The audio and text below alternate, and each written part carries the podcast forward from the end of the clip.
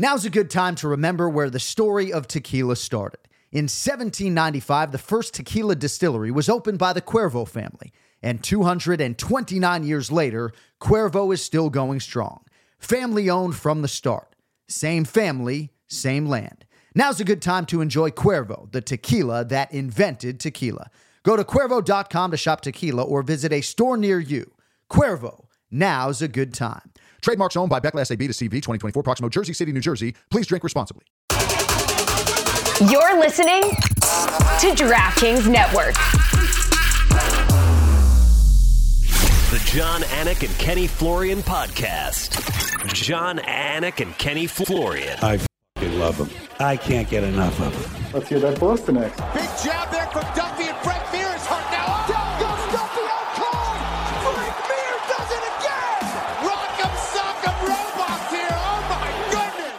Hyperbole. They're a couple of absolutely self-involved bull artists. Here are your hosts, Jon Anik and Kenny Florian.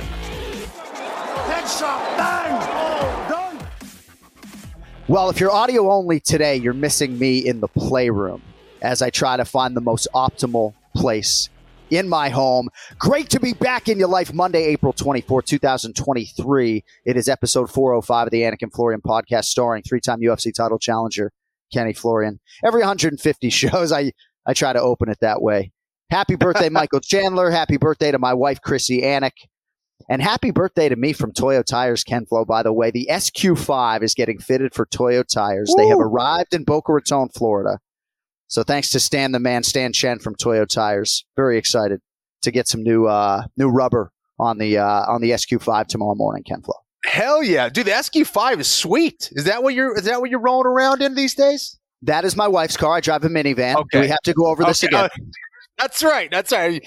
You take you do the minivan. Yeah, of course, of course. That makes sense. And after our show a couple of weeks ago, I went down a little bit of a rabbit hole with the BMW X7 and thought I might end up in one of those. And as it stands, I'm going to end up getting my third Honda Odyssey minivan. I'm getting a third minivan. But my wife has the SQ5. And when I did the commercial for Toyo Tires, they said we'd be happy to put Toyo Tires on the minivan when you need them or the SQ5. Seemed like the SQ5 was the better fit. So we're very excited about that. And uh, coincidentally, we're rocking the Toyo Tires t shirt today but we are trying to optimize this whole studio situation. I am on a Mac desktop today, if you really want to know, in the playroom, seeing how to navigate this. Wi Fi expert comes tomorrow. We are located. A studio space about three miles from my front door. It stands to reason that within the next six months, we're going to have an Anik Florian podcast studio live in South Florida. We've reached out to Ted Munoz, going to get some mosaic art behind us. Very exciting things. I have spent essentially all of my recreational time, Kenny, over the last two weeks focused on the Anik and Florian podcast. So uh, we're ready to go. Dude, that's exciting times, and, and I appreciate all the time and effort you've been putting into that, man. That's uh, that's exciting. Well, I mean, you know, if uh, we got a lot of problems, we're trying to solve them. I'm a solution uh, oriented guy. I also know that the UFC is going to Charlotte, North Carolina uh, on May 13th. So I feel like I'm going to see in a couple weeks. Maybe that's why I have an extra pep in my step today. There we go. There we go. Let's do it. So, the, are you planning on attending? Be honest. I know I'm putting you on the spot. Are you planning on attending UFC Fight Night uh, May 13th in Charlotte, North Carolina? Main event: Jailton Almeida, Jairzinho Rozenstruik in the UFC's heavyweight division. I would like to. I, I would like to. I think that works out timing wise, man. And uh, I just need some tickets, maybe from a friend. Oh, I'll do uh, tickets. I mean, I'll I take care of the ticket. I'm going to Yes. see if we can show you on camera. We'll see if we can show the uh, former three-time That- UFC that's probably not challenger, happening. Kenny Florian Octagon side with us tonight. He moonlights as a PFL commentator. All right, a lot to get to. It was a busy weekend in combat sports. Time permitting, we'll get into the boxing stuff with Ray Longo, but a lot of MMA stuff off the top. Off the top, excuse me. Also, want to try to give Patchy Mix some shine after a knockout of the year contender over Raufeon Stots to win a million dollars. But we begin with Sergei Pavlovich. And sometimes Ken Flo's got to bring me back to earth a little bit after a performance like this when I'm anointing this guy. Sergei Pavlovich over Curtis Blaydes by TKO at 308 of round one in your heavyweight main event. And Sergei Pavlovich is doing some very, very big things in the UFC. He extends his own modern UFC record for consecutive first round finishes to six. Also has earned a knockdown in six consecutive fights. And uh, all indications are, Ken Flo, that his next fight could just be for the UFC heavyweight title. Your thoughts on the budding contender, Sergei Pavlovich, over the weekend? It's extremely impressive uh, given what he's been doing uh, and, and, the fact that he's been doing it so quickly as of late in the UFC. Um, he clearly has a type of speed and power that is unusual in the heavyweight division. Um, and I also think he demonstrated his chin here in this fight against Curtis Blaydes. Curtis Blaydes was landing that right hand. Um, so I guess on the positive side of things, that dude's got a chin. He was eating some big right hands. But on the negative side of things, it showed, hey, this guy is human. He can eat shots. Sometimes positionally, he's not in the in, in the best spot, but he is a destroyer. He walks forward regardless, always stoic no matter what, on the walkout during the fight. If he eats a right hand, doesn't matter. This Russian dude continues to march forward and pursues that knockout until the very end. And he did it against a guy in Curtis Blaydes, uh, who's a fantastic fighter, obviously. And uh, I guess we will get into Blaydes a little bit later. But yeah, uh, Pavlovich uh, just put himself uh, in, in, a great spot to potentially fight for the belt in the very near future. So, uh, talk about maximizing that opportunity, man. I, I was really impressed with his toughness and, of course, with his power and speed as always. So you pick Sergei Pavlovich plus 145. As far as Curtis Blaydes' approach is concerned, mm. was it a case of Curtis maybe thinking that he could use that offensive nature against Pavlovich because I know that Curtis has a lot of confidence in his own hands. I think yeah. he might have the biggest actual physical hands in the UFC's heavyweight division. And I think maybe he got a little bit overconfident in this realm because he was touching Pavlovich and it seemed like he kind of felt, at least to me, like he was going to get the upper hand of this kickboxing exchange. Yeah, I, I, think that's accurate when you look at the fact that he was hitting that right hand uh, against Pavlovich repeatedly. He had success with his striking. However, you also have to know where you have the advantage. And I think I see this across the board with a lot of mixed martial artists. It becomes this battle of ego, or just because you have good hands, or just because you have an edge in a certain area, doesn't mean that that should be your approach. You know, let's say I have an edge of like, you know, just a little bit on the striking, but I have this big advantage on the ground. Why wouldn't I take it there? This was a pivotal fight for Curtis Blaydes and for Pavlovich. The winner, you know, basically ascends to the top of the division and potentially gets a title shot. There was a lot at stake here. You can't afford to go out there and screw this up. And I think for Curtis Blaydes, he should have taken the path of least resistance, which is to put Pavlovich on his back. That doesn't mean it's going to be easy for him necessarily, but that's certainly where I think everybody would agree that he would have the big advantage. He gets on top of Pavlovich, he's going to tire him out. Pavlovich is going to have to carry his weight, uh, you know, so he's going to get tired. And of course, you take away his knockout ability. Um, whereas on the, on the feet, if you're trading punches with him, uh, you're, you're kind of throwing dice there. So I, I, don't know if it was the best or smartest approach from Curtis Blaydes there. Was he landing shots? Absolutely. Was he hurting Pavlovich? I would say yes as well. Could he have taken him down and won the fight much in a much easier fashion? Yes, he could have. So when Sergei Pavlovich was training at the American Kickboxing Academy back in the day, and I'm peeling back the curtain a little bit based upon a conversation I had with Daniel Cormier, but he was not this world beater as a wrestler nor grappler, obviously, and felt like there was a huge gap there that he needed to close. And there's no doubt now, six, seven, however many years later, I believe he's an American top team. He has closed part of that gap. But to your point, Blaydes would appear to have a decided edge on the ground. If you're Curtis's coach, are you not letting this fight marinate at all on the feet, right? Because ultimately the striking can open up the wrestling, right? Are you just forcing the issue with takedowns right out of the chute if you're Cody Donovan and the guys in Curtis Blaydes' corner? Yeah, I mean, I definitely would be pursuing that a lot more. It seemed like Blaydes had no intention of of taking him down early. It was kind of like this plan A of I'm going to strike with him and see what happens, and uh, then if that's not working out, I will go to my takedown game. And the problem with that is you may not have that opportunity. Why would you wait to get hurt or get busted up on the feet and then go, oh yeah, let me go take him down? I, I saw I saw this. I've seen this, you know, across the board in many different organizations with many different fighters. You know, whether they have a wrestling background or a jiu-jitsu background, they go, I'm going to show everybody how good my striking is. If the striking doesn't work out, then I'm going to go to take them down, and then their lead leg is compromised off of calf kicks, or you know, they ate a body shot, or they took so much damage to the head that they don't know what's up. You know, that they can't even employ that game plan. Uh, so it's it's just not a great strategy. Uh, and you know, mixed martial arts involves so many different things. It involves you know, uh, you know, skills, physical ability, but it includes it includes intelligence as well. And you have to have that right uh, mix of everything: having the tactics, having the skills, having the physicality, having that timing uh, and conditioning uh, to do what you want to do, and, and and having that smart approach.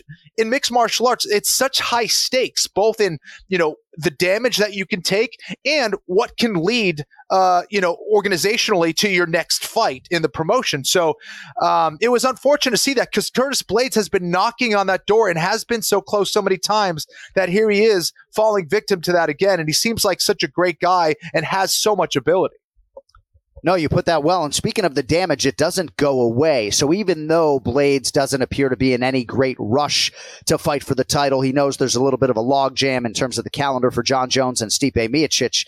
But yes, this was a missed opportunity. You know, I'll talk about championship setbacks all day. But for Curtis, I do believe that you start to accumulate a few too many heavyweight knockouts and then even if you're a young man, it doesn't necessarily mean that you're going to have this elongated career. So uh, it's too bad for the American Curtis Blaydes, but let us celebrate Sergei Pavlovich. I mean, I said that off the top, you kind of have to talk me back a little bit. And obviously, you share most of my enthusiasm for Sergei Pavlovich. But in our Anik and Florian podcast text chain, you know, I guess I said something about a matchup between him and a 41 year old Stipe Miocic. And I think that would be a real challenge for Stipe going against somebody as yeah. fast and powerful as Sergei Pavlovich at this stage of his career. You know, Francis Ngannou Pavlovich is not necessarily, but I think there are parts of him that are a little bit scarier.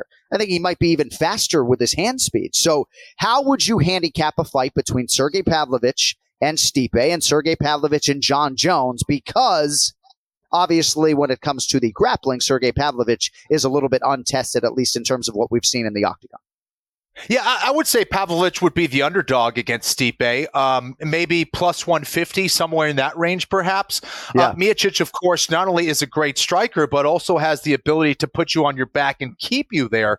Against Jon Jones, I think there would be uh, even a bigger disparity there as far as odds. I would say probably plus 250, maybe in the plus 300 range, even, uh, just based on the fact that Jon Jones also has that long reach, has so many different weapons on the feet as far as striking um, tactically is one of the most sound and smartest fighters in UFC history. And then, yeah. of course, we know about his takedown ability and and submission skills and control. So, um, I don't know. Does that sound about right to you? You think? It sounds absolutely perfect. Did you lift weights this morning? You look, uh, you look like you lifted weights this morning. I did. I did. It, it's probably just because I'm, uh, I don't know, eating eating uh, bad food. You look good. No, you look good. So uh, here's what Matt the Immortal Brown had to say, and if if you think he's a qualified source, you would be accurate because he is one knockout away from being the most decorated knockout artist in UFC history. He wrote, I'm calling it Sergei beats Jon Jones. And I'm just saying, like, it's hard for me, right, to not get super excited about Sergei Pavlovich here on a Monday morning. So, Matt Brown believes that Sergei Pavlovich is going to be the UFC heavyweight champion. Certainly, it's not out of the realm of possibility. He is much closer to his fighting prime than guys like Stipe and Jon Jones. Not to say that Jon Jones and I guess not to say that Jon couldn't have some extended heavyweight prime, but do you believe it's a championship ceiling for Sergei Pavlovich based upon what you've seen over the last six or seven fights? Anytime you get a guy with that kind of physical ability and that kind of striking power and speed, if he catches you, he takes you out. It's like Francis Ngannou, right? Um, I think that I don't know if he has the overall athleticism of a Francis Ngannou or strength, but as far as speed and power, I think he's right there with him. And there was one point where he hurt Curtis Blaydes with a jab. Um, so anytime you get a guy like that in the heavyweight division, that if he touches you, you are not the same after. uh, they have the ability to be a world champion. No question about it. So I, I think with that just singular uh, approach, with that singular strength, yeah, there's a lot of guys that he can knock out and take out. And that includes every single person out there in the heavyweight division, including Jon Jones. He catches them, he puts them out.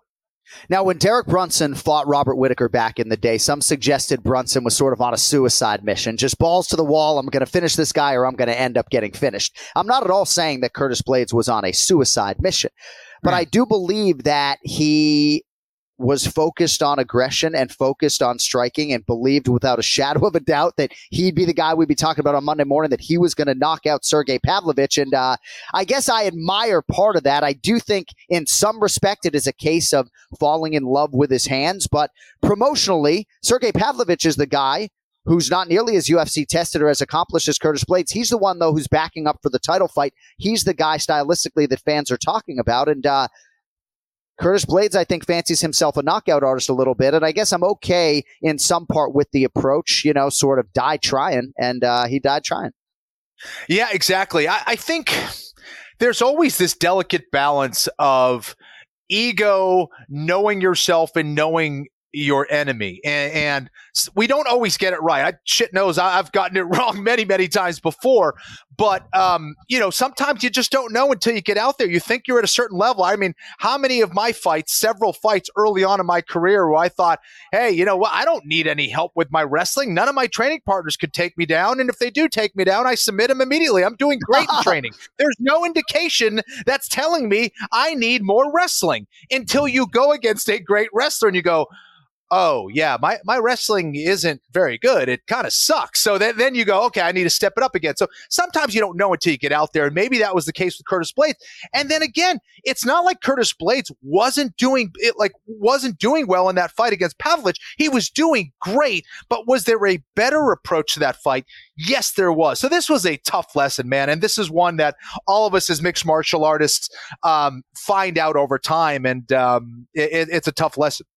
And a key part of my point that I didn't make was the fact that yes, Curtis Blaydes was realizing success on the feet and uh, maybe more than he thought a little bit and got a little bit overconfident. But congrats to Sergei Pavlovich, and uh, I do believe his next fight is going to be for the title. And as I wrote to you guys privately, I do think Jon Jones remains a wild card. Stipe has been in this scheduling cycle where he's only fighting once a year or not even competing in a year, right? His whole trilogy with DC took place over three years and he didn't fight anybody else. Daniel fought Derrick Lewis, if you recall, in the middle of that whole series with Stipe. So I think that uh, the most reliable guy right now in this whole heavyweight equation is Sergei Pavlovich. I wouldn't at all surpri- be surprised to see September uh, that this is the guy, or maybe November, I guess there's some talk about Madison Square Garden. But if either one of those guys isn't ready or there's any sort of appreciable delay, I think Sergei Pavlovich could be fighting for the heavyweight title next so much of it is, you know, can the UFC put together a hype package, a highlight package for you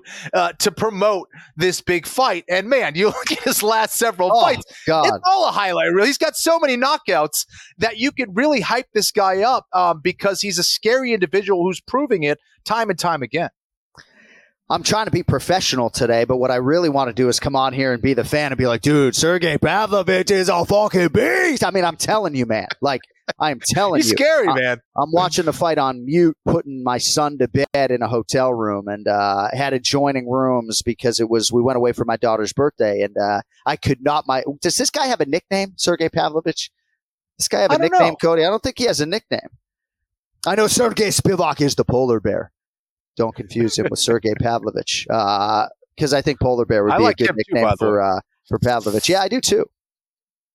Cody, it sounded like maybe you were going to ch- you were going to chime in, but I guess not. No nickname for Sergei Pavlovich. All right.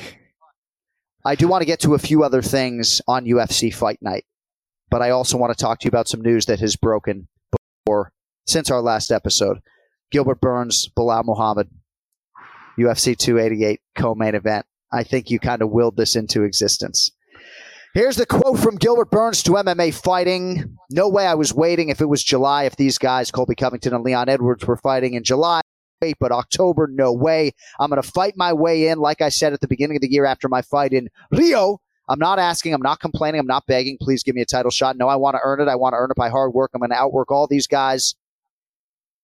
And then he referenced Kamar Usman sort of lapping the division, saying he's lapping everybody. Now it's my turn. I'm lapping everybody, the whole welterweight division, the whole UFC, and I'm planning on keep doing that. So it seemed like there were some negotiations as to whether or not this fight would be three rounds, would it be five rounds, would it be a, at a catch weight of 175 pounds. Ramadan is now over, which perhaps is neither here nor there. I think the bigger picture for Belal Muhammad, he was doing some appearances, some charity work. He was not embedded in training camp training three day three times a day necessarily. Gilbert Burns is coming off a pretty grueling training camp. The fight wasn't necessarily all that grueling, but this is a title eliminator. It is five rounds. It is your co-main event, and it is happening in about two weeks, May 6th, Newark, New Jersey. Your thoughts on all of that noise, Ken Flo? This is the fight. This is the right move for the UFC. And time will tell whether this is the, the right move for either Gilbert Burns or Belal Muhammad. Uh, there, there's so many instances where you give up certain things, right? As a fighter, you know, do you need an extra month for a camp? Uh, is the other guy coming off of a fight? Was it a grueling fight? Did he get beat up? Did he not? Is he coming off fresh? Does he have any injuries? All these things you need to weigh in as a fighter and look for those little advantages or opportunities as well, because these are things that can pay off big time. And both of these guys, I think, have so much on the line. And there's so many different factors that we could point to as analysts and fans of the sport after this fight and go, ah, you know, Belal shouldn't have taken it, or this was a smart choice by Belal to take advantage of this. Maybe Gilbert Burns was overtraining. He was coming off a lot of consecutive. So I don't know which way this is going to go. There's so, so much at stake, both because these guys are so evenly matched and they are so skilled and so smart. Um, but also because of all the things that are kind of happening on the periphery with, you know, coming off of fights or not or Ramadan. And so I am absolutely fascinated by this one. Uh, this is a big one and talk about opportunities. After this, how do you deny these guys an opportunity to fight for the belt after this one? I, this is just this is a thing of beauty. Very interesting. Well, and Belal Muhammad's acceptance is rooted in just that. If he was going to fight Shavkat Rakhmonov, there wasn't going to be anything resembling a guarantee that that was going to produce a championship opportunity, even if he is the first man to defeat a guy who's 17 and 0 with 17 finishes. But you beat, beat Gilbert Burns and you lay the foundation with five rounds. This is a championship title eliminator any way you look at it. It were Belal Muhammad to win this fight as a betting underdog, by the way. I think he's plus 135 on DraftKings Sportsbook right now. Were he to win this fight, he could idle for a year if he had to. He would have laid the foundation with this four plus year unbeaten streak, punctuated by a win over former world title challenger Gilbert Durinho Burns he'd get a title fight. Now, hmm. Burns is a throwback, and I know you love Gilbert Durinho Burns. We all do, right? Just wanting to be in this active cycle to just clear out the whole division and make himself so undeniable as a number one contender. You got to think Leon Edwards loves the fact that this fight is happening because in a meritocracy, it's really going to elevate the winner. So I don't know. It's very exciting to to think that this fight, uh, you know, once they get through the way and is just two short weeks away from happening. Uh, no question about it. And for Gilbert Burns, you know, I can associate with that. I know when I lost against BJ Penn in my second title shot at 155 pounds, um, you know, I, I, I knew I had to go and prove myself. Um, even before that, after I lost to Sean Sherk, like I, I needed to go out there and prove myself as that number one contender.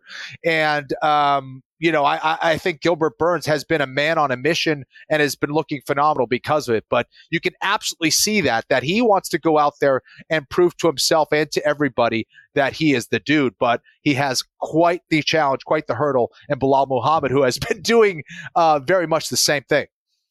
Belal Muhammad looking at this as his Michael Bisping like opportunity to accept a major, major fight on short notice and effectively change the entire complexion of his career.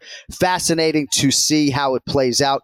Don't forget, you can catch Belal Muhammad's Remember the Show podcast on our Anik and Florian podcast YouTube channel every Thursday night, uh, co hosted by my twin brother, Jason Anik. All right, lots still to get to over the course of the next 45 minutes or so. Let us get to the Ray Longo Minute. Tired of snooty wines and their old wine culture? Confused by words like malolactic fermentation? Yeah, we are too. So with 19 Crimes, you can do the fancy schmancy tilt sip smell routine or don't. 19 Crimes is the rebel of wine and culture, telling the stories of rogues and rule breakers who overcame adversities. From convicts banished to Australia to the legendary icon Snoop Dogg himself, 19 Crimes Wine is defiant by nature, bold in character, and always uncompromising. 19 Crimes, the official wine of UFC.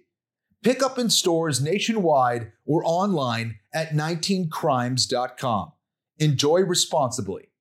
2024, Sonoma, California. It's now time for the Ray Longo Minute. I want you to punch a hole in his fucking chest. That's what I want. The Ray Longo Minute. Starring Ray Longo. The Jon Anik and Kenny Florian podcast. Sound the trumpets, ladies and gentlemen. It is horse racing time, so saddle up for action with DK Horse, an official DraftKings affiliate. So, right now, new customers who download the DK Horse app can get a 100% deposit bonus up to $250. All you need to do, deposit $25 or more and complete the playthrough requirement. Wager on your favorite horses, then watch the races live right in the app. Download the DK Horse app, not now, but right now. New customers get a 100% deposit bonus up to $250 when they opt in with code FLOW, FLO, only on the DK Horse app. Gambling problem? Call 1 800 Gambler, 18 plus, 21 plus in certain states to open or access an account and a resident of a state where DK Horse is available. Eligibility restrictions apply, void where prohibited. One per new customer. Match calculated on a first deposit up to a maximum of $250. Deposit requires two time playthrough of settled wagers within 168 hours. Bonus released in $25 increments. Deposit and eligibility restrictions apply. See terms at dkhorse.com. There they are. Hey. Come on now. I mean, come on, Ray, huh? Joe, where are you? In your kid's room? I can't see over Uh, there. So as I try to get to the bottom of my internet issues, we are in the playroom today working off of a Macintosh desktop computer. And so far, so good. All I got to say to that then is gaga goo goo. well, if you really want to know, I'm trying to get a studio space down here Yeah, in South that's what I'm talking about, Yeah. Jon. Big Yeah. time, baby. Big time. Hey, DraftKings, if you're listening, Yeah. maybe we can collaborate a little bit because we're uh, we're burning a lot of paper trying to get into this building. All right, a lot to get to. Uh, how was your weekend, Ray? Okay. very good. Very busy. So uh, you did not go to Hawaii with uh, James Gonzalez, though. No, I did not. Steve Lee went. Uh, I thought it was a, I thought a great fight by James Gonzalez. Great fight by both guys. Pico seems like a great kid. He's got a really, obviously, he's doing great. But Gonzalez jumped in that fight last minute, and uh, yeah, he fought his ass off. You know what I mean? I, I enjoyed the fight, and I'm glad, uh, you know, Pico got the fight also because I know when you train hard, you know, you want to you want to just get in there and, and show what you got. But uh, what I thought it was a great hats off to James Gonzalez, man, tough as nails, and uh, and hats off to Aaron Pico for taking that fight. He's not an easy guy to fight on a week's notice, and Yeah. Pico did a great job, really good job. Jiu Jitsu James Gonzalez, the uh, Serra BJJ black belt. Is that right? Yep, really Yep. good. The alley cat. Yeah, yeah, he's just tou- he's tough, man. He's you know he's he's like the the lower version, you know, like the uh, minor league version right now. And I don't mean minor leagues in that way, but like Belal and Gilbert Burns. He he's willing to fight anybody, any place, anytime, just to get in there and you know prove himself. And uh, unfortunately, like what you guys were saying about Belal and uh, and Gilbert Burns, which I agree hundred percent. You know, you got to love the guys that'll fight just to prove themselves. But you know, a lot of times they have to fight themselves in a disadvantaged position, and that's what I don't like about it. You know what I mean? So, uh, I guess even uh, with Belal coming off of Ramadan and Gilbert Burns just having to make the weight again, he just fought a couple of weeks ago, whenever that was. Uh, yeah, but these are two guys that, that that's what I think the sport needs is guys like this that are willing to step up and say, I want this is this is why I, I deserve to be the number one challenger. So hats off It's to just those a guys. really tricky thing, though, right? Yeah. Because LeBron James never has to deal with a circumstance like this. And Kenny, at the highest levels of the sport, oftentimes we see opportunities like this, right? Yeah. Short notice opportunities in the biggest fights of your life. And I do think that the way you're wired, Kenny, right? It's like title eliminators on two weeks, right? It's like this is the biggest fight of Belal Muhammad's life. You can argue second biggest for Gilbert Burns or maybe third, but it's just it's just weird, right? But sometimes you just got to take the bull by the horns, and that's exactly what Belal's doing. But it's just weird to have a sporting event, I guess. is what I'm saying of this magnitude have this type of preamble. That's all. Yeah. Here you go, Kenny. Yeah. No, absolutely. Uh, I, again, I think uh, this is the kind of risk that you have to take as a fighter because these are opportunities that may not come around again. So it, it's a tough one to make, you know, for your management, for yourself and your team. But I think this is the right choice, um, especially given the fact that, you know, uh, Belal and all of his experience, the guys that he's faced, I think he sees this as a winnable fight. Um, not an easy fight, but a winnable yeah. fight. And if he does that, he puts himself in a fantastic position. And if you put Gilbert Burns and Belal Muhammad at UFC 290 or 291, right? It stands to reason one guy gets injured, the fight never materializes, right? So hopefully we get to fight night with these two and uh, just a fascinating, fascinating development when it comes to uh, the UFC's welterweight division. I wanted to ask you, Ray, did you see Patchy mix with that huge knockout Ooh. with that knee? Oh, Damn. Damn, that was impressive. Patchy Mix, I mean, that's is, a way Pat, to... Patchy Mix is on fire. You know what I mean? Yeah, Patchy I mean, Mix, and he's huge. He's a huge. I mean, Aljo's a huge thirty-five, but this guy, he's huge. So, I, mean, I don't know who's stopping that guy. Uh, he's got a who, who's he fight next? He's got uh, is it Sergio Pettis? Yeah, Do perhaps. Yeah, I don't know. I don't know all that noise, Ray. I mean, yeah. how far, how how deep a dive you expected me to go on Bellator this weekend? hey, Ray, on, you know? Yeah. Ray, what, what, when did he knock him out, and how was the fight going prior to that? Was it even, or was Patchy Mix kind of running away with it uh, prior to that fight? Oh, I'm going to say it was within the first minute. Oh, okay. Oh, yeah. oh wow! First minute of the fight, it happened. It, threw a jab, a couple of jabs, and then he threw a jab, and just let Damn. that knee go and kind of ducked into it. Not totally ducked into it, but I yeah. think just the height and the length he has on the knee brought it right up. I mean, bad knockout. He was out. Yeah. So, uh, what a shot in the arm with Belal Muhammad and Gilbert Burns to UFC 288. This is a huge night for you. You have had Ooh. a lot of big nights in your career, but you're right. You see a little anxiety creeping in for Raven. Anybody see that on the DraftKings YouTube channel? I fucking saw it. anxiety, anxiety doesn't have to creep in; it's here. so let's talk about Matt Frevola first, and then we can get to Aljamain Sterling. But it seems, in a lot of respects, that Matt Frevola has been calling for this big fight for much of his UFC career, and uh, and now he has it two weeks away. What are your thoughts on the Steamrolla here against the uh, previously ranked contender Drew Dober? Steamrolla is looking really, really good. Really happy the way you know what I saw yesterday. Great sparring again. He's sparring like three times a week, which is you know a lot for us. But um, I think he needs it for a guy like Drew Dober. Uh, yeah, Frevola, look, he's he's he's on a roll. He's got great wins under his belt. He's got great competition under his belt. He fought Tsarukyan on 24 hours notice, who's right. a, future champion, most likely, probably, is going to fight for the title for sure.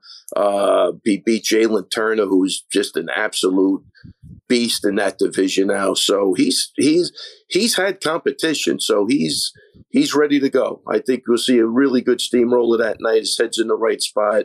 Um, and that's it, man. I, I don't know. I'm, I'm really excited for him. He's put in a great camp so far, and we got a week to go. Well, you know, you know how we feel about him, and he's a promoter's dream, not just in terms of the style, but the willingness, right, to fight a yeah. guy like Arman Tsarukyan, who was, I think, Crazy. like minus 800 against him on 24 hours notice. So uh, we'll see how it goes for your guy, Matt Frevola. So I was writing the description for this episode of the Anik and Florian podcast, and I think I wrote something like, and Ray Longo shares his insights on Aljamain Sterling now two weeks away. And then I was thinking, like, you know what, though? No, You're probably no, not getting that. much insightful yeah, right. from Ray don't, on Aljo. Don't, that should not be the thumbnail. Yeah. No. You know, so, look, you know what I love about Aljo? Like, uh, he, has been training his ass off too, but he came down just to watch the sparring yesterday, you know, so he's always present in the gym. That's why I love having him back. And uh, just great for the guys and, you know, great source of information and knowledge. So we had a, we had a great day yesterday. I have a few items I would like to get to with you on this UFC fight night if I could. We yeah. may circle back to Sergei Pavlovich, but we spent about yeah. a quarter of an hour on him. I wanted to get your thoughts on Bobby Green and Jared Gordon, but sounds like you want to talk about uh, the Russian sickle, Sergei Pavlovich. Yeah, I, I don't know what you say. I got to. I'm going to go two ways on this because I thought about okay. I thought about this a little bit. Kenny, tell me if you agree with this. First off, okay. the first way is what the fuck was Blaydes doing? Like that game plan was just insane But if I'm his coach, I'm going to say this: he stood and threw with an absolute killer. This is where I'm going with Blaydes. I think Blaydes, if he's coached the right way, becomes a totally different fighter moving forward because he's he sent out a message. I'm going to fucking trade with you and I'll take you down. And all he's got to do now is just find the right medium between it. But he was landing. He wasn't just trading. He was doing pretty good. His lights didn't go completely out. You know, it wasn't like it was a, a, a that bad of a, a knockout. I don't think. But he stood in there with an animal, and I thought he was doing well. You didn't know what was going to happen in some of those flurries. You know what Right, I mean? So right. all he had to do was change a couple of things. But I think he proved a point that he he's not the the wrestler anymore. He he, he will stand and throw you in. I think like again moving forward with the right mentality, I bet you that guy becomes a problem. Yeah, I, he is that. I bet he becomes better from that. I love what you said there because I was trying to articulate something similar to Kenny, I think, earlier, and I failed to do so. But where's your wrestling getting you, Curtis Blaydes? Right? Yes, he's the most decorated Right. offensive wrestler in the takedown column in UFC heavyweight history. And yes, he's made a lot of money headlining a lot of shows. I'm not sure if he has long term financial freedom yet or not, but he hasn't fought for the belt. And the dude's got some hands on him, right? I do think he can win a lot of these fights. So, Ken Flo, this is a little bit of what I was Yeah. getting at. Curtis Blaydes 2.0, baby. I, I'm in. I, I'm telling you, listen, you got to remember too, it is the entertainment business. And unfortunately, if you're just a wrestler and you don't do anything else, you're probably not going to get a lot of shine. You're not going to get a lot of push from the organization. So I think this, this was, I think this, I, I, I'm saying this was a positive for him. I don't know why, but I like what I saw at the beginning of that fight. And all he has to do is now change a couple of things. And I think that guy's uh, going to be the problem moving forward. Yeah, it, it's funny, you know. I, I don't know. I guess if I was to equate it to some silly, you know, combat analogy, it's like if you see a force of guys down there and we got guns, and you know you could drop a bomb, you know you could drop a bomb Yeah, on them. You like it's not like we go, hey, let's go over there and Jon, if you get shot, then we'll drop the bomb on. But let's just see what happens. Yeah. If Ray and Jon get Yeah. shot, then we'll drop the bomb. It's like if you could drop a bomb, just fucking drop the bomb on him, kill him, take him out. Why wouldn't you just take him down from the get go? I, I mean, again, he did prove that point. He is getting better as a striker, but don't let your ego lead the way. And- Right. And, that, I think But but I tell you, Kenny, it is the entertainment business, and you know, Yeah, they, you no, that's know, true. they're not welcoming him taking him down. It and- was a good and, like, that's the problem. They're not welcoming that. They, they, I, Right. I don't believe that. So unfortunately, you sometimes have to run down the hill with a bomb and get into a fist fight. I mean, Yeah, yeah. maybe. Uh, yeah, but you're right. true. Though, was it ego? Was it more? I don't know. I don't know. Prove a point. Yeah, I don't know. I don't know. You know, but I think moving forward, he'll drop that bomb and he'll drop a lot of bombs. He's got a couple of different bombs now he could drop. That's the good news. Right, right. I think. Anyway. He's skillful, man. Yeah, he's, he's skillful. skillful. He's talented. Yeah, and he's those heavyweights, man. I mean, all you got to do is, you know, stay preserved, and you're you're going to be good to go. I think he he's he's going to be. I, I really believe he's going to be a problem in the future now, more than I ever did before. So, Kenny, when Bruce Buffer or Joe Martinez or the great Lupe Contreras introduces a combat sports athlete, a mixed martial artist, oftentimes they'll say, This man is a Brazilian Jiu Jitsu fighter. This man is a striker. This man is a thug jitsu fighter. This man is a Yeah. look see do fighter. How were you introduced? Do you recall? I think I was uh, Brazilian Jiu Jitsu and Muay Thai That's right. or something. That's or right. Fighter. He was an That's right. elbow expert fighter. We have Yeah. A man that only throws elbows in his fights. Well, he was never really thought of exclusively as a grappler, despite all the stripes on his Brazilian Jiu Jitsu black belt, right? I mean, he made his name, you know, sending guys to the hospital with his elbows three divisions higher than he probably should have been competing, right? So I don't know. I just was curious about that. I also did a deep dive, and Gray Yeah. Maynard, another guy like Curtis Blade, took Gray forever to get a championship opportunity in the UFC. I know he was dealing with maybe a deeper division and some variables at 55. Kenflo, that's the only time in your career that you lost as a betting favorite, by the way. You were slight favorite against Gray Maynard in oh. Boston. And in Boston. In Boston. Well, I'm not trying to rub it in. I'm just saying that, you know, Kenflo is pretty good bet as a betting favorite throughout his career. More often than not, if you bet Kenflo is chalk, he was uh he was getting that ticket Yeah. to the win. All right. Bobby But- Green versus Jared. Go ahead. No, no, I'm, I'm sorry. Go ahead. I was waiting for you. What the fuck was that, Ray? I thought you were going to circle with something else. I want to go back to Bobby Green. you go wherever you want. I no, mean, I, just, no, I, I want to go back to. I want to go back to Bobby Green. I just, just barely, for the record, I can barely see it because you're in the dark. oh, really? there you go. Your head just shines it up a little it up. bit. We gotta Yeah, brighten yeah. up my Keep head. your head in there. It looks a lot shinier. Uh, There you go. That's Sorry about perfect. that. Sorry, sorry. Uh, He's very tan. He lives in South Florida. Yeah, what is he Our- doing? Out by the pool Yeah. a lot. we were in uh, Orlando, Florida, celebrating my daughter's birthday. So, Wow. Nice. Got a little too much sun this weekend. Forehead's peeling a little bit, but uh, that's neither World? here nor there. Disney? No, we did not go to Disney World. No, Really? Wow. No. I still love Just a lot of water with the slide. kids. a lot of water Holy slides. crow. I was happy to avoid the big theme parks this weekend and just sort of chill at the hotel. Got to play mini golf with my son, which was an unmitigated disaster, but it was a good weekend. But let's talk about Bobby Green and Yeah. Jared Gordon. But I say this with all seriousness. Yeah. Anything you want to talk about during your 30 minute segment, you can take this conversation No, any which way you want. When I ask Chael Sonnen a question on TV, he never answers the question directly, right? He is taking that conversation wherever he damn well pleases. And that's why I always say Chael's one of one. Power to him. But Ray, you're the star of the show. You can take the conversation any which way you Uh, want. well, Sounds like you want to talk about Bobby Green and Jared Gordon. That's exactly what I want to talk about. All right, no contest, accidental clash of heads at 4:35 of round 1.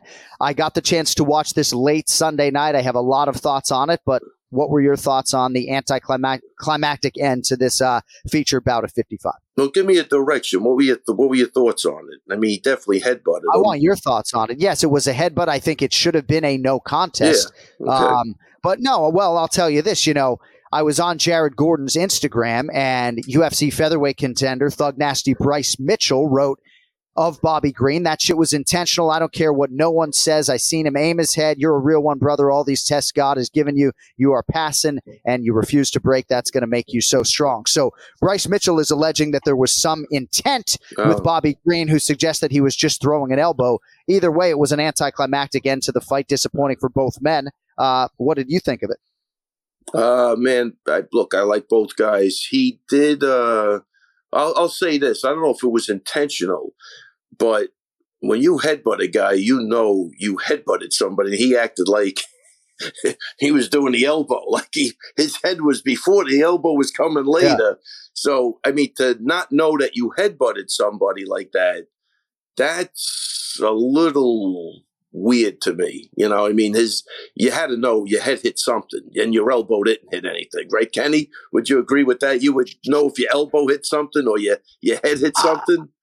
I would think so. Yeah. I would think so. You know, it's like you definitely know that it didn't hit your elbow, right? Right. Sometimes that hard part, there's not a lot of feeling there, but the way that I I saw it, he's leading with his head. Yeah. Here's the thing: like in boxing, if you throw a strike and you drop your head and you just put it in the right position, is it illegal? No, you're putting your head, but you are putting your head in a in a in a shady position, knowing that your your opponent's face or chin is going to be there. So there's that gray area. You know, if the intention was there to use that head, uh, you know that that's that's just a dirty move Right. because you know obviously you know Jared Gordon got knocked out there. Right, I Right, mean he got hurt. He got for hurt sure. for Um, sure. there's some serious damage you can do with your head. There's a reason why headbutts are illegal now, um, and that was a nasty one. So they the, the right call was made. That's Yeah. the good thing. The good thing is, and I picked Bobby Green to win that fight, Yeah. but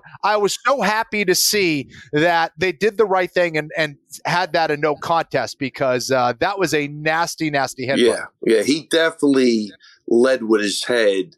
He did. Yeah. there wasn't. I, I I don't know if it was. You know, I I think uh, Cruz was out of control. He thought it was a left hook, or he was screaming for something. And Yeah. he kind of backtracked. I don't know, but it looked like he was trying that that punch elbow. You know, that up elbow. exactly that. Like Uh, that. Yeah. Or yeah. he was either trying that, or he was trying.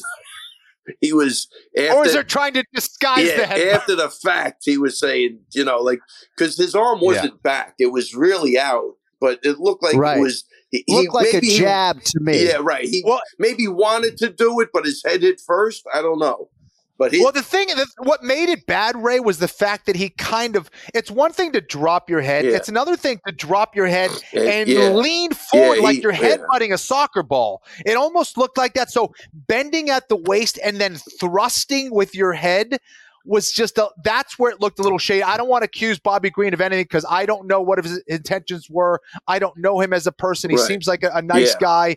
Um, so hopefully he wasn't trying to do that on purpose, but um, it, it just it looked funny with him lunging Yeah, and leading it with did- his it- head. It looked a little it, funny. It, looked a little funny, but I like again, uh, Jon. You would be better at this than me, but I don't think he's had a history of any, you know, No. foul play. Yeah. Uh, Yeah. It wasn't like he was losing the fight. Uh, it, there would be, I, I don't know why he would do that. You know, it's not like it wasn't a desperation move. So I think he's Right. got that stuff going for him. He could lean on his reputation. He he seems like a great guy. I mean, I, I think he's a really nice guy. Jared Gordon, fantastic guy. Um, unfortunate, but it did look like he speared him with his head. You know, like was it just something that happened and you weren't thinking about it? Uh, I, I was more concerned with the reaction after because I say that if I hit somebody with my head, I don't care if it's the top of my head. I know Yeah. my head hit something too. You know what I mean? Yeah. right. There's always going to be one guy who who gets it in the worst spot than the other guy. You know, you both be knocked out, but you you got to feel that on top of your head. Even, Oh, get, my even if you get punched on top of that, you feel that. You know what I mean? That's what- Totally. just with a fist, not with another skull hitting you or a, a jawbone or whatever. But that was the part that was a little concerning is that he kind of tried to no sell the whole situation like it was a knockout for real. You Yeah. know what I mean? So that got a little crazy. But everything before that, I think there was no reason to lead me to believe it was intentional. But it, it didn't look good for Bobby Green. Let's say that. I've probably collided heads with my son a couple dozen times already in the first four years of his life, and it's always like, oh man, I mean, you know right away. A But yes, I think Bobby Green does deserve the benefit of the doubt. I think Jared Gordon and others are certainly going to give him that. And candidly, I probably wouldn't have even had it as a talking point had I not come across Bryce Mitchell's comment that he believes without a shadow of a doubt that this was intent by Bobby Green. But hopefully they run it back. I think the disappointing part for Jared Gordon is that uh, he get knocked out cold, right? You're not trying to get your button turned off that many times in your life. And Right. uh, unfortunately, he had to wake up and ask what happened. Yeah, and Jared Gordon. I mean, you're you're not going to find a, a better guy, you know, to even deal with that. I don't think. You know what I mean? I'm sure he's uh, uh, upset, but he understands it, and uh, he's he's just a good guy. I hope he's all right. That's really the bottom Yeah. line. I hope he's he's all right, and it has absolutely no effect on his uh, fighting ability moving forward. Did you watch the boxing over the weekend, Gervonta Davis and Ryan Garcia? I saw the highlights. I mean, I went from the UFC to Gonzalez, and I think I missed the boxing in there, but I saw the highlights. Vicious liver shot. Wow. Did you see Bruno Silva over Brad Tavares Oh, in the yeah. UFC co-main event? Great fight. God, that guy, huh? Yeah, I've, I've been a big fan ever since he went three rounds duking it out with uh, Pereira. You know what Yeah. I mean? Um, that guy hits like a mule. He's another guy. He's good. I like watching Bruno fight. Tough. You know, he tightens up his ground game, and he's he's a force to be reckoned with too. All right. The other thing I had for you, and then before we let you go, the floor is yours. The floor's not lava. The floor is yours. You can Wow. talk about anything you want on the way out. But one thing that I haven't done a whole lot of in my 15 or so years covering mixed martial arts is gym visits, right? I'll never forget going to Somerville, Massachusetts to visit Kenny Florian. And I'm thinking, dude, this kid fucking grew up in Dover Sherborn. He's fucking training at a place like that. No, I'm just kidding. So, what is he doing? so I'm just kidding. I'm just kidding. So, no, I just thought the fucking ceiling was low. I love DellaGrotte, one of my favorite people. So, oh man! So, but I was don't just take in a shot, Dallas. Don't take a shot at my buddy. Don't you dare do that. no, I'm just- no, I walked You into Team yeah, Sityodtong, and maybe I was expecting some palace, you know, and it was Ah, no, it was I love- hardcore. I like that even better. I, know, like that even hundred better. percent, right? So I haven't had a chance to visit all that many gyms over the years, and last week Daniel Cormier and I were doing some business in Dallas, Texas, and we got to go to the pro practice at Fortis MMA on Monday night, and uh, I'll leave this to Ray and then Kenny. I don't know if you have anything on the back end. Yep. This was one of the greatest nights of my life. I could have sat there all night long. It made me want to like just go watch pro practices all over South Florida if I would be extended that invitation. I don't know. Um, but gosh, you can learn so much. And I guess the toughest part of me in my own head as I'm watching all of this was that most of this is not for broadcast and I need to omit a lot of what I'm hearing and seeing from my broadcast potentially. But gosh, you know, seeing 12 UFC fighters on the mat and talking to amateur fighters and just being a part of all of that and seeing Sam Hughes three weeks after a, a win with ankle wrapped, you know, back in the gym. It was just one of the greatest nights of my life. I enjoyed that more than most sporting events, live sporting events that I go to. So uh, I don't know. I just want to share that with you guys. Wait, are you saying you enjoyed that more than the night you came to my gym and we watched Bruce Buffer do curls? you, is that what you, you're not saying that, are you? I, I, I'm, I'm saying that. Oh, really? I'm saying that. With, well, do, that even night- with all the announcing he was doing and introducing people, you're going with that four to seven It minutes. actually uh. it actually bothered me when Bruce was lifting weights. I thought it was just I'm glad you remember that positively. Right. Oh, no, we had a great dinner, but we go back to we go back to Garden City, New York to Ray's gym and Buff's trying to like get it in and it's killing my vibe. You know, I'm trying to put something in the air. This guy's lifting weights, you know? Oh, totally put- killed my They put a they put a lot in the air that night, Kenny. If you know what I'm talking about. I, go, you, oh, I know what you're talking you about. You want us to go outside? No, no need to. Just let's just blow the Yeah. gym up in Yeah. here. so It's always good for the parents when they walk in the next day and Yeah, exactly. you know they know So- everybody. What, what, what- what's that? No, go ahead, Jon. Did I interrupt you? Uh, sorry about that. You're, No, you're back I- at Fortis MMA and you're like a kid in the candy store. Thanks to the general Sayif Saud, all the athletes were just very welcoming. I just I could not believe Kenny how much I enjoyed being in that atmosphere. I'm not trying to be funny at all. I I did Yeah. not want to leave. Like I wish that pro practice had gone on all night.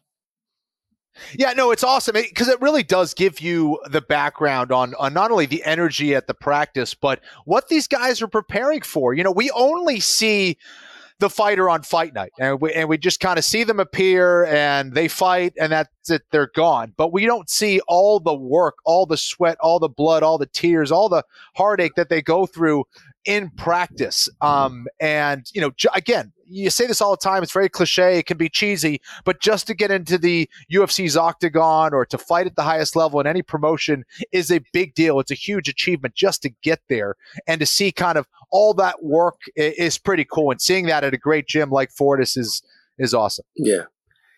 And just seeing how much Sayif loves it, right? Like at one point, he's like, dude, I just love this shit. You know, I mean, goes, takes care of his kids, whatever he needs to do, just absolutely loves practice. I just really enjoyed it. And uh, I'm not going to name any names, but it was pretty funny. You know, somebody's walking up to Sayif UFC fighter, like, hey, can I? And he's like, yeah, I don't care what you do. You're fucking late, though, you know?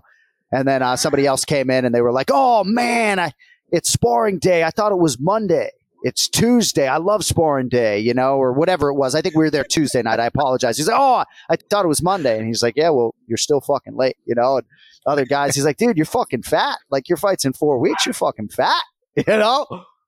But I was glad I didn't have to train or take my shirt off. All right, Ray. Anything else?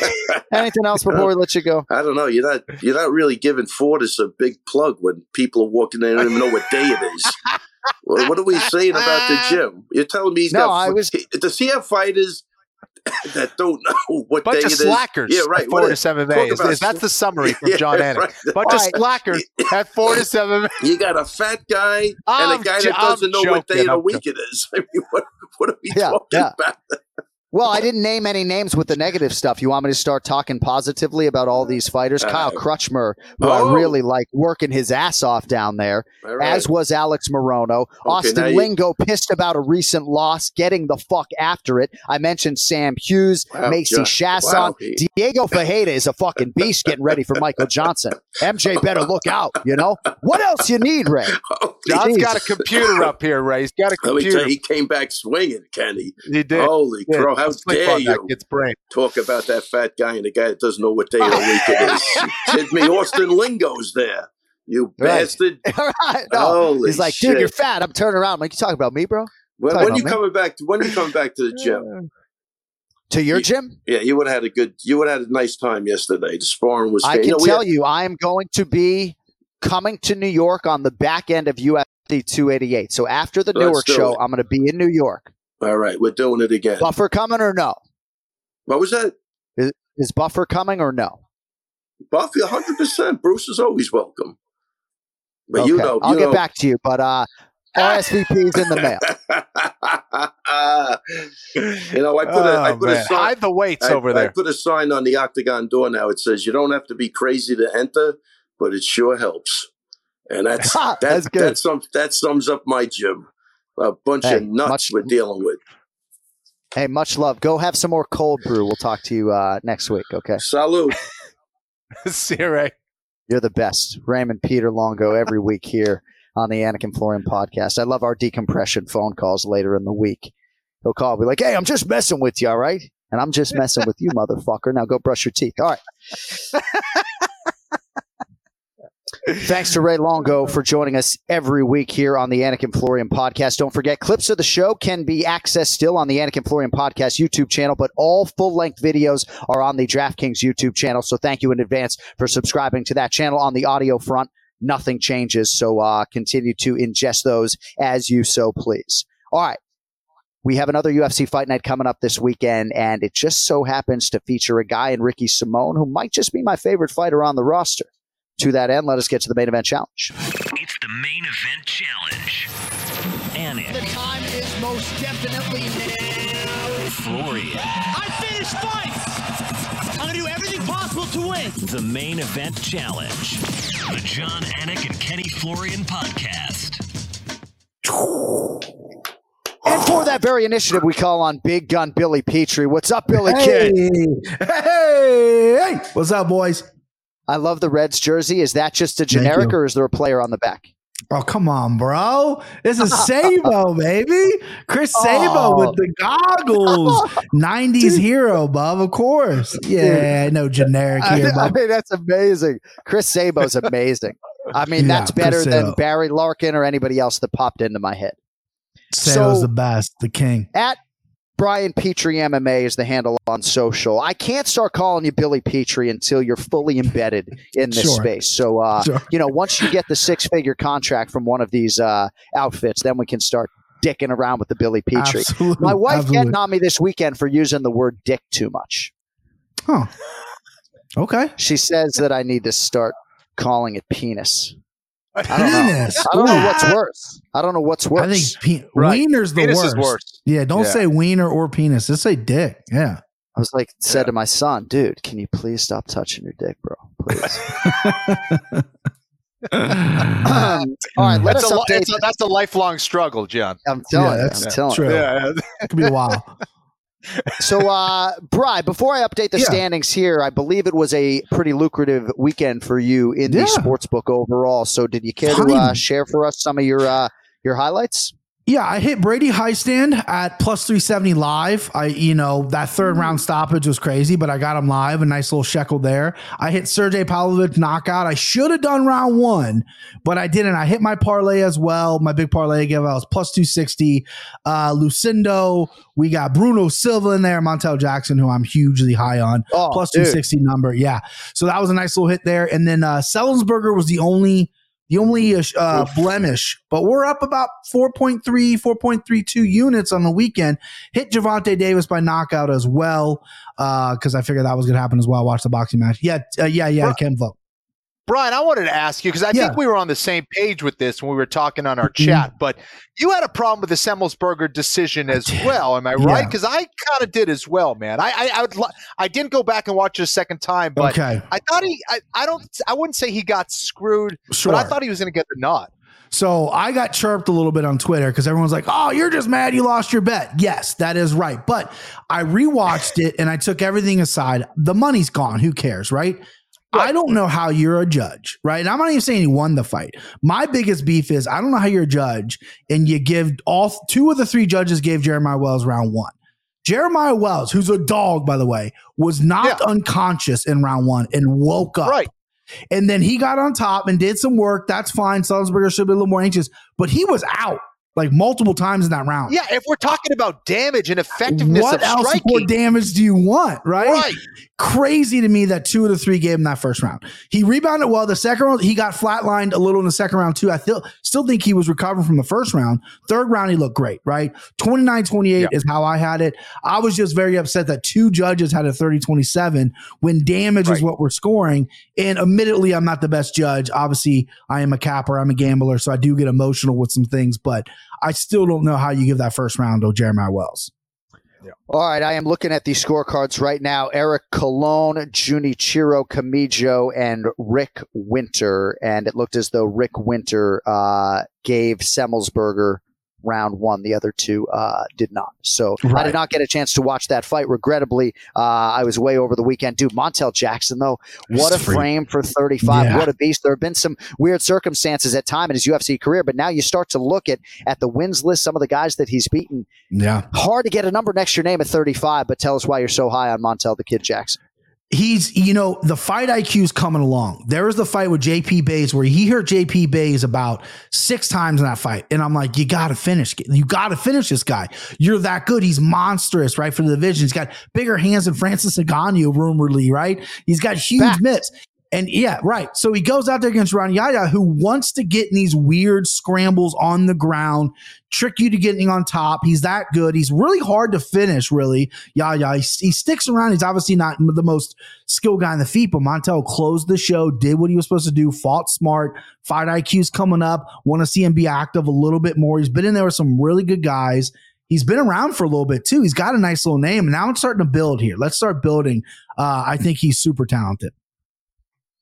All right, and before we transition to UFC Fight Night Song versus Simone, just give me 30 seconds on the Yeah. Russian Sergei Pavlovich, bro, because we have these private chats, right? And at least you're Yeah. there with me speaking in superlatives and making all of these great leaps that probably won't come to fruition. But, dude, like, Yeah.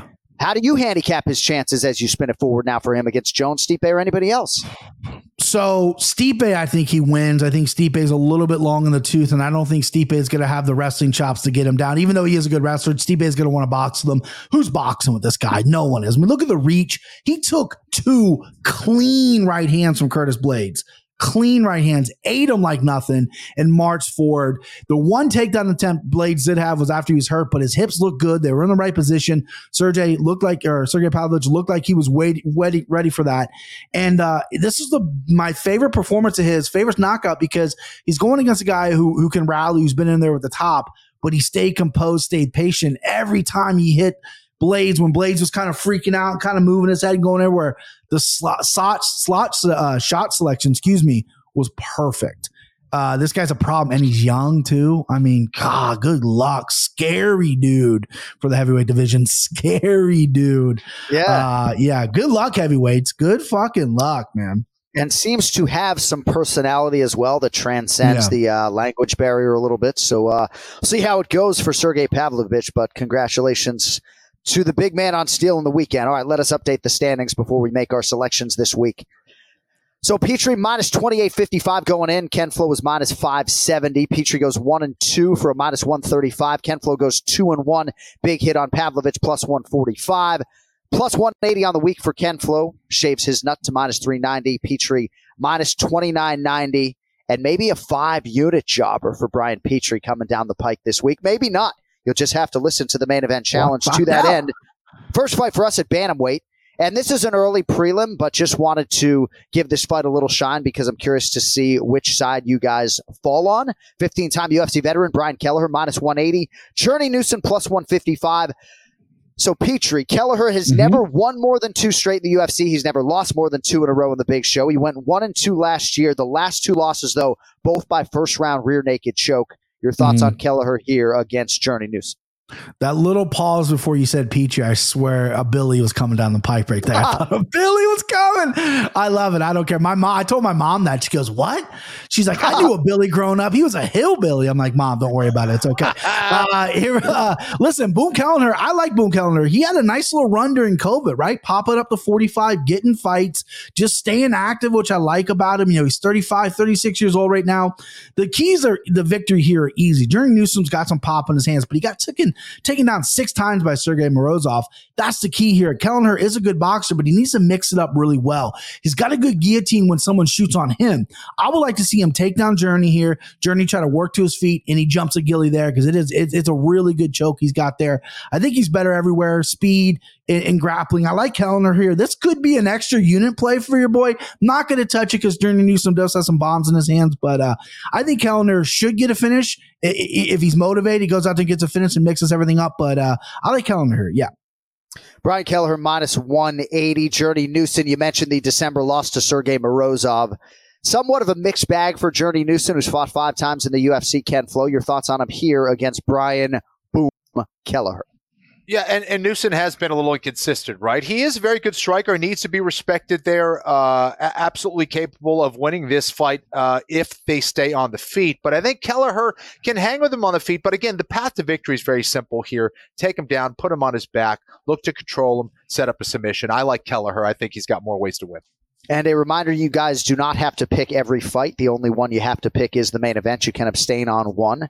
Marcos Rogerio de Lima in the heavyweight division, a minus 150 favorite here against Waldo Cortez Acosta, who is plus 130. They call him Salsa Boy out of the Dominican Republic, fights out of Phoenix, Arizona, fought twice in a span of four weeks in the UFC last autumn and that sort of gave him some traction with fans, made the quick turn, was successful in doing so, won both fights by unanimous decision, and now, Bry, he draws the UFC tested Pezão. Which way you going here with the big boys? DeLima's got sledgehammer, bro. Sledgies in those hands. I mean, he made Ben Rothwell do the chicken dance. That that's that's not uh, hard to do. The big thing with him though is is, his cardio's really lacked in in previous fights. I feel like he's cleaned that up. He's 37, which we all know is 23 in the heavyweight division. It's a good number, and um, yeah. he's cleaning up a little bit, you know. And and he does have some ground game here. I wouldn't be surprised if he wants to take Costa down. Costa, this dude it was a former pitcher, I believe, and he throws his right hand like a pitcher. I mean, it's just all power, but he's athletic. He moves really well. I like what I see in them. I do really like what I see in him. He's confident. Want to want to step on the gas a little more. Want to have a little bit more volume. I think when he fights DeLima here, I think that's what's going to be. You got to be careful because DeLima's got those sledgies, but you throw a little bit more volume in there. You put some pieces on them. You're more athletic. You move. Don't move straight back. Move side to side. I like Costa here as an underdog play. Let me let me get the let me get the big boy here uh, at the dog shot. All right. Cortez Acosta plus 130 for Brian Petrie. Ken Flo, you and I called a handful of Pezão's early UFC appearances. 15 of them now for Marcos Rogerio de Lima between a couple divisions. UFC career dates to 2014. Nine UFC wins, not too bad. Three off of Ken Flo's 12 if you're keeping score at home. Uh, and he submitted Andrei Arlovski his last time out. Your thoughts on Pezão here, slightly favored against Waldo Cortez Acosta? Uh, these are always tough. You know, these heavyweights that, you know, a lot of times will just fight any strategy out there and just start throwing down. So I, I totally see why Brian is going with Cortez Acosta. I, I, could see him winning this fight. And there's times where I look at uh, Rogerio de Lima and I'm like, man, he looks fantastic. And other times, even within the fight, uh, where I'm like, what is he doing? W- w- why is he taking this approach? And he does, you know, he can't have a tendency of getting tired. But I, I don't know. I, I think um, I, I've seen a better uh, output from him. I've seen uh, better performances. There's a little bit better as far as like his skills are improving a little bit. So I- am going to go with Pezão. I like uh, Rogerio de Lima here, but you know, not not a strong conviction. All right, three picks to go, gentlemen. We get to a featured bout of middleweight Rodolfo Vieira minus 275 against Cody Brundage, who comes back plus 230. Brundage out of Factory X, making his fifth UFC start. Got knocked out by Michal Oleksiejczuk last time out. On the other side, you guys know Vieira, known quantity, world class jiu jitsu player, three and two in the UFC thus far. BP, who do you have here at a buck 85? So on my podcast, I do this soundbite. It's from Slingbait when uh, when the lawnmower doesn't work. He goes, "Ain't no gas in it." Uh, these fighters, this is an ain't no gas in a fight. Both these guys fade, right? Cody Brundage comes out, does like with three takedowns over Oleksiejczuk, gasses, gets finished, right? Before that, we all had the ticket of him knocking out Tresean Gore. We all were carrying that ticket in our back pocket. And before that, the Lungiambula fight, he was getting smoked and came back and won. Kenny loves how I pronounce that name. He just laughed right my face on that one. Um, but Rodolfo Rivera, you know, he fought Chris Curtis. He looked good. You know, he got embarrassed a little bit by the Fluffy Hernandez, had him down, have everything, but he looked like he muscled everything, gassed out. Fluffy's legit, dude.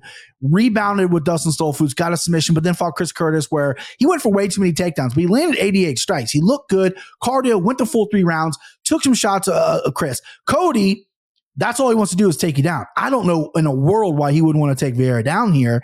And I think if Vieira could stand with Chris and not get put out, I don't think Cody's going to have that. Plus the gas tank issue. I like that he's training with Dustin Jacoby. I like that he's in uh, Factory X over there in Colorado. Cardio should be good, but I like Vieira here. I think the only way to touch this fight, well, I know we're picking money line, so give me Vieira, but I think Vieira by sub or Cody by decision are the what or what you're going to look at on, on, when you go to the window. But uh, give me Vieira. Our audio engineer, Will Berger, is probably salivating when he heard you pronounce Lungi Ambula. Would you like to give that another go? I, our producer, Cody don't. Mero, would like I you don't. to. No, okay. Okay, All right. okay. Dolce. He tapped out. Hold on, I'll, I'll do it. I'll Okay, go. there he goes. Dolce Lungulabula. I mean, I mean that's about that's about as good as it gets right there, boys. Julia Gulia? Yeah. that's Uh, love Ken. Flo, Kenny, you are going to lead us on the main event. For now, though, Adolfo Vieira minus 275, Cody Brundage plus 230. Which way you go?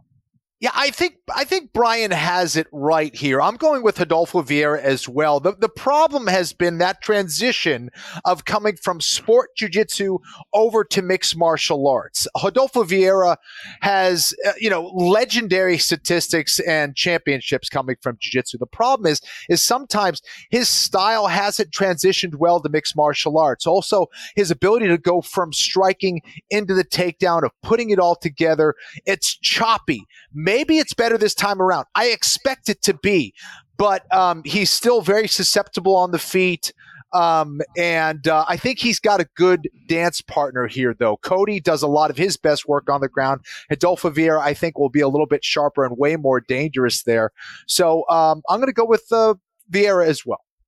All right, that brings us to the co-main event. Get out your pronunciation guides, folks. Caio Borralho minus 300 versus Michal Oleksiejczuk plus 250. And Oleksiejczuk on paper, very challenging to pronounce, but at this stage of his UFC career, as he makes his 11th UFC appearance, I've probably said his name, including this podcast, upwards of 200 times. And he seemingly, as a fighter, has found his traction here at 20 years of age, Bry. Four and one combined in 2021 and 2022. On the other side, though, Borralho, a lot of people see great Mhm. things in his future, right? Three to one favorite, sponsored by Howlerhead, 3 and 0 in the UFC. He's won 10 in a row, 12 and 0 with a no contest spanning his last 13. What do you have for us on Caio Borralho and Michal Oleksiejczuk? Yeah, this is a fight where I would just I, I hate the line placement, right? I think Olosechek deserves a little more respect here. I think his, you know, 205, he had no business being at 205. Logistically, this guy could be 170 if we're really putting our eggs in the basket here. Not a big dude, but big, big power. Doesn't matter. He'll knock dudes out of 205. Doesn't matter. Problem is his grappling, right? His grappling has, Yep. has gotten him some issues. Like Cody, his last time out, Cody Brundage took him out three times. He got up all three times and knocked him out. I don't know if that's going to be the case here, uh, the, the case here with Barra, uh. There, the Brazilian names get me every time.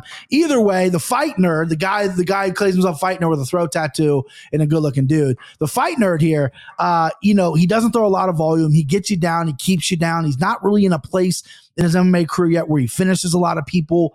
Ola Shachek, I think, you know, as much as I want to take the dog shot, I think he's going to have trouble with the grappling. He's got he's got some great body shots. I know Chris Curtis has called out two people his entire UFC career. It's Michelle Oshachek and Dricus Du Plessis. So hopefully Oshachek can win, fight Chris Curtis because that is an amazing fight because they both will stand up and bang. Uh, but I'm gonna take the fight nerd Baralo here. Um, I'm not going to pronounce it again. Not going to do it again. Uh, but give me, yeah, give me that. I hate it. I hate, I hate taking it, but I got to take it. And just put this in your back pocket. If you Sure. see two R's together in a Mhm. Brazilian name that's pronounced with Brazilian Portuguese, the two R's become an H. Borralho, Dude. right? I tell you, I have a hard time spelling Brazilian names too. There's so many I's where I don't think they need to be. I don't know. I'm just I'm a mess all around the place. And I did notice you dropped a uh, Dricus Du Plessis in there. Ken Flo, how about all these fight announcements coming down the pike? Robert Yeah. Whitaker, Dricus Du Plessis at Great UFC fight. 290, right? Unbelievable. man. Um, Nuts. Ken Flo, Um, Caio right. Borralho is minus 300. Oleg Shajak about plus 250 right now on DraftKings Sportsbook. Your thoughts? Yes, sir. Yes, sir. Brian, I, I love how musical you get when you say a Brazilian I name. I have to like sing it. almost. Yeah, I gotta like sing it. yeah, it's great. I love it. Um, yeah, so uh, I like Borralho here. I think that his ability to put it all together, talk about a contrast between him and Rodolfo Vieira, does not have the pedigree and accomplishments that Rodolfo Vieira has coming from uh, the sport of Brazilian Jiu Jitsu. But man, he knows how to put it together and he's a smart competitor. He knows what he needs to do to win rounds for the most part. And I think he'll find a way to utilize his striking. His striking is good enough to be a threat to at least set up those takedowns properly, enter safely, and put Alexejuk, is that how you're saying it? Alexejuk on the mat and uh, and control him and maybe even take him out. Not necessarily known. He's more known for his control than he is for his submissions, but against Alexejuk, I do think he has the skills uh, to submit him. Now, uh, you know, the, the Polish Oleksiejczuk is very dangerous on the on the feet, man. I, I love his striking. Um, he knows how to slip and rip and attack the body. So you got to watch out for those punches and bunches. But I like Borralho here. I trust in his tactics and his strategy so much so that I want to put three units. Count. Whoa. Tree. One, two, on Borralho. Three Let's go. Let's go. So that is a $900 wager, 900 American dollars on Caio Borralho, who was previously featured on the pronunciation of the week here on the Anik and Florian podcast. We haven't gone to that segment a whole lot because, well, for one, our producer's pretty good with the names, and Mhm. secondly, there just have not been a whole lot of challenging names over the last four or five shows. But we do have the Borralho file, so let's let Petrie hear Caio if Yeah. you'd be so kind, go. Cody. Caio Borralho. Caio The Natural Borralho. It's a pretty cool fight name. All right, main event Rick minus 130, Song Yadong plus 110. Song is ranked 8, Simone is 10. Kenny, you made a prediction on this fight last week. It was elevated now to a five round main event. I'm not sure if that changes anything, but most people have said Ricky Simone has a great style for 25 minutes. Your thoughts on Simone slightly favored here in the now main event against China's Song Yadong? Yeah, and I believe I picked Sim- Simon, uh, right, and and the la- the last one. Um, I I've been thinking about this fight a lot, and I'm definitely not as confident in in Ricky Simon uh, here in this fight. I, I do think he does have a good style for 25 minutes. He's a goer, man. He's got an excellent gas tank. I think he's going to push the pace against Song Yadong, and I do think he's got the style to present a lot of problems for Yadong. But uh, you know, Yadong's a beast, man. I, I mean, his striking, I think, is very underrated. He's very good. He's been really working hard on his takedown defense. Um, I do think that's where he's going to be most susceptible in this fight. I think Ricky will be able to push the pace. But as I thought more and more about this fight, I do think Song Yadong is a very interesting underdog bet. Am I going to go that way? No. I, I do like Ricky Simone here. I think his grappling, he's going to have to lean on his grappling big time. He's going to have to be uh, very careful on the feet, especially in the boxing range. But I think Ricky can get it done here. So uh, this would be a big win for him. Uh, I think very highly of Song Yadong's skills. But let's go, Ricky Simone. I'm going to stick with it. All right, Ricky Simone minus 130 on DraftKings Sportsbook. I'm just trying to get the most up to the minute betting line for you right now. Simone down to minus 125. Song Yadong plus 105. That is the line we will go with. So the price getting a little bit shorter for Ken Flo there. Brian Petrie, close it out. Who do you like in the main event? Well, this rarely happens. There's a fighter's name I can pronounce. Song Yadong crushed it, and then Kenny and I disagree. I, I the week longer, and now that it's five rounds, I'm all in on Ricky Simone. This guy, all he's done his last four fights, three of the four he's finished, and they're studs that he's finishing. He's putting punches together. He's mixing everything up. This guy debuted against Merab, right, and had that weird win, but still was a close fight until the end debuted against him. I mean, that's nuts. This guy one really bad loss with Faber. I know the font Rob Font's a stud, so that's not a bad loss. But the one, this guy is he's got. It. I love everything. I think him and his team were high fiving because they got a little bit extra money. I'm imagining, and now it's five rounds. They're like, fuck yeah, we're five round fighters. I love this kid. Um, and you know, again, Song Yadong's great. I don't want to like, you know, not not, not disrespect him by not talking about him. He's great. Look good against Sandhagen. Take down offenses on point against Sandhagen. But I think Simone's just a different beast. And for five rounds, I really hope he doesn't get too hand happy like what we saw Curtis Blaydes. Like, hey, I can strike with anybody. Let me not know. I think he's going to know how good he is. I mean, the Jack Shore was just a chef's kiss. Take him down, submit him. That's that's that, that's a beautiful performance. So not only am I taking Ricky Simone, I'm more confident. I'm disagreeing with Kevin, even though he is on the Simone side. I'm going to go ahead and nuts on the table. Five unis. Johnny called oh. it. I went one or two unis last week. Let's go five. Fuck it. Let's go. And that's a real life bet too. People think that I bet all the picks in real life. So they'll tweet me like, man, you're way off on that. You're probably broke. I'm like, yeah, but I didn't really bet that in the show. This is going to be a five unit bet for me after this last weekend I had. Nice, I'm not confident Ricky Simone. Let's I go. love it. And there probably should be some sort of disclaimer that I write just concisely at the beginning of the main event challenge, just so people understand exactly what we are doing here. But yes, chips all in. Brian Petrie is on Ricky Simone minus 125, five units this weekend in the main event against Song Yadong. If you want more from Brian Petrie, and you want to hear about sledgies and gillies and everything else, MMA takes Yeah. podcast. Get it in your life and on social media at Brian Petrie MMA. Brother, we will talk to you next week. It is a pay per pay-per-view. view. No, you will have done your homework. We'll see you for Pay-per-view 288, next week. brother. Thank you, man. I'll see you, boys. Hey, There Pete. he is. Brian Petrie with us for the main event challenge here on the Anik and Florian podcast presented by DraftKings. So I don't know if Sergei Pavlovich is from Moscow, but Cody has suggested maybe the Moscow Mule as a nickname. Oh, and- Oh, okay. I don't know if a Moscow Mule exists in mixed martial arts right now, but if indeed there's a tie to that area, that's a great nickname for uh, for Sergei Pavlovich. All right, if you want more on the show, check out AnikFlorianPodcast.com. Merchandise can be had there. Also, Millions.co for the One More Sleep merchandise specifically. KennyFlorianMartialArts.com to find out everything the Ken Flo's got going on in the Jiu-Jitsu world. And also, don't forget, live every Thursday on the Anik and Florian Podcast YouTube channel. Remember the show with Belal Muhammad and Jason Anik. Thank you all for indulging us today. Might be back with some bonus content later in the week. Otherwise, all hands on deck for the full preview of UFC 288 coming up next weekend. Also, don't forget our Anik and Florian rewind on UFC Fight Pass. Two fights that we look back at recently. Aljamain Sterling's win over Corey Sandhagen and Henry Cejudo's win over Dominick Cruz. Perhaps you want to eat that content up in advance of the fight between Aljo and Cejudo coming up on May 6th. Thank you to our guests, Ray Longo and Brian Petrie. Our executive producer is Cody Merrill. For Ken Flo, I'm Jon Anik. Thanking you and everybody else for listening and watching. Tell your friends, and we'll talk to you in less than a week. Until then, yo lit.